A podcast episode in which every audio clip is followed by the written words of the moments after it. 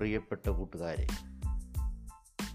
ഇന്നത്തെ ഈ പോഡ്കാസ്റ്റിലേക്ക് ഏവർക്കും ഹാർദവമായ സ്വാഗതം. പി സ്റ്റഡീസിനെ കുറിച്ചാണ് ഇന്നലെ നമ്മൾ സംസാരിച്ചത്. പി സ്റ്റഡീസ് എന്ന് പറഞ്ഞാൽ സമാധാനത്തിന് വേണ്ടിയുള്ള സമാധാനത്തെ പറ്റിയുള്ള അന്വേഷണവും പഠനവുമാണ്. ആയിരത്തി തൊള്ളായിരത്തി മുപ്പതുകളിൽ യുദ്ധത്തെ പറ്റിയും അതിന്റെ പരിണിത ഫലങ്ങളെപ്പറ്റിയും പ്രത്യേകിച്ച് ഒന്നാം ലോകമഹായുദ്ധം അതിനുശേഷം ലോകത്തുണ്ടായിട്ടുള്ള സാമ്പത്തിക പ്രതിസന്ധി മനുഷ്യനെ ബാധിക്കുന്ന മറ്റു പ്രശ്നങ്ങൾ ഇവയൊക്കെ പല സമാധാന കാംക്ഷികളും അന്വേഷിക്കുകയും അതിന്റെ നിരർത്ഥകത സമൂഹത്തെ ബോധ്യപ്പെടുത്താൻ പരിശ്രമിക്കുകയും ചെയ്തു. അത്തരം അന്വേഷണങ്ങളെ പീസ് റിസർച്ച് എന്നൊക്കെ വിളിച്ചു വന്നു. ആയിരത്തി തൊള്ളായിരത്തി അൻപതുകളിലും അറുപതുകളിലും യുദ്ധങ്ങളെയും സംഘർഷങ്ങളെയും കോൺഫ്ലിക്റ്റുകൾ പലതരത്തിലുള്ള ലോകത്തിന്റെ വിവിധ ഭാഗങ്ങളിൽ നമുക്ക് കാണാനായിട്ട് സാധിക്കും. ഗാന്ധി സൗത്ത് ആഫ്രിക്കയിൽ വെച്ച് ട്രെയിനിൽ നിന്ന് വീഴുകയും അതിനെ തുടർന്ന് സമരരംഗത്ത് സജീവമായി നിലകൊള്ളുകയും ചെയ്ത സംഗതി നമുക്കേവർക്കും അറിയാം. അങ്ങനെ വംശ വർഗീയ വർണവെറി. സൗത്ത് ആഫ്രിക്കയിലെ കളർ ഡിസ്ക്രിമിനേഷനെ അപ്പാർത്തിയുടെ എന്ന് വിളിക്കാറുണ്ട്.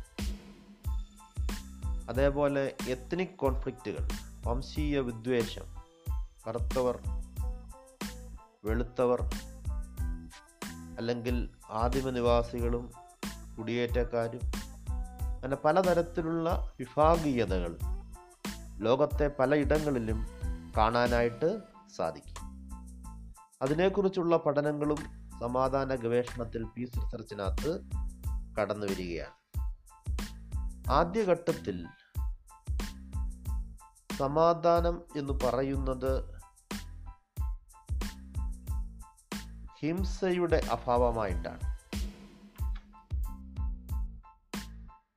Is considered to be an absence of violence. Large scale violence വൻതോതിലുള്ള അക്രമം ഹിംസ അതിന്റെ അഭാവമായിട്ടാണ് വയലൻസിനെ കണ്ടിരുന്നത്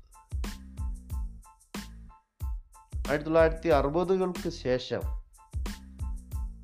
അത്തരം രീതികൾക്ക് മാറ്റം വരികയും പുതിയ പുതിയ അക്രമങ്ങളെ വിലയിരുത്തുകയും നീതിക്ക് വേണ്ടിയുള്ള അന്വേഷണം കൂടി സമാധാന പഠനത്തിന്റെ ഭാഗമാവുകയും ചെയ്തു. അതുകൊണ്ടാണ് നമ്മൾ ഇന്ന് പീസ് സ്റ്റഡീസ് എന്ന ഒരു പുതിയ ഇന്റർ ഡിസിപ്ലിനറി ആയിട്ടുള്ള ഒരു സാമൂഹ്യ ശാസ്ത്ര ശാഖയെ പരിചയപ്പെടുന്നത്. പ്രധാനമായും വയലൻസ് എന്നത് നമുക്ക് ഏവർക്കും പരിചിതമായ പദവും അനുഭവപ്പെട്ടിട്ടുള്ള സംഗതിയുമാണ്. ഹിംസ എന്താണെന്ന് വയലൻസ് എന്താണെന്ന് തിരിച്ചറിയുമ്പോൾ മാത്രമേ സമാധാനത്തെ നമുക്ക് നിർവചിക്കാൻ സാധിക്കൂ. ഇന്ന് നിങ്ങൾ ചെയ്യേണ്ട ഒരു പ്രധാനപ്പെട്ട പ്രവർത്തനം നിങ്ങൾ കണ്ടിട്ടുള്ളതോ അനുഭവിച്ചിട്ടുള്ളതോ ആയ ഏതെങ്കിലും ഒരു അക്രമം. ശാരീരികമായ അക്രമമാകാം മാനസികമായ അക്രമമാകാം. നിങ്ങളുടെ ശരീരത്തെ മുറിപ്പെടുത്തിയിട്ടുള്ള വിഷയം അല്ലെങ്കിൽ ഏതെങ്കിലും ഒരു അനുഭവം കണ്ടിട്ട് നിങ്ങൾക്ക് മനസ്സിന് വേദനയുണ്ടായിട്ടുള്ളത്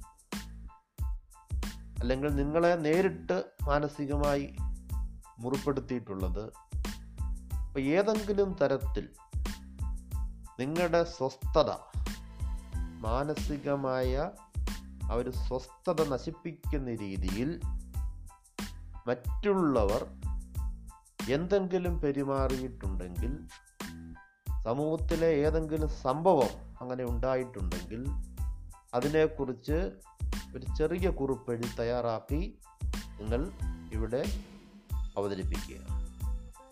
നന്ദി നമസ്കാരം.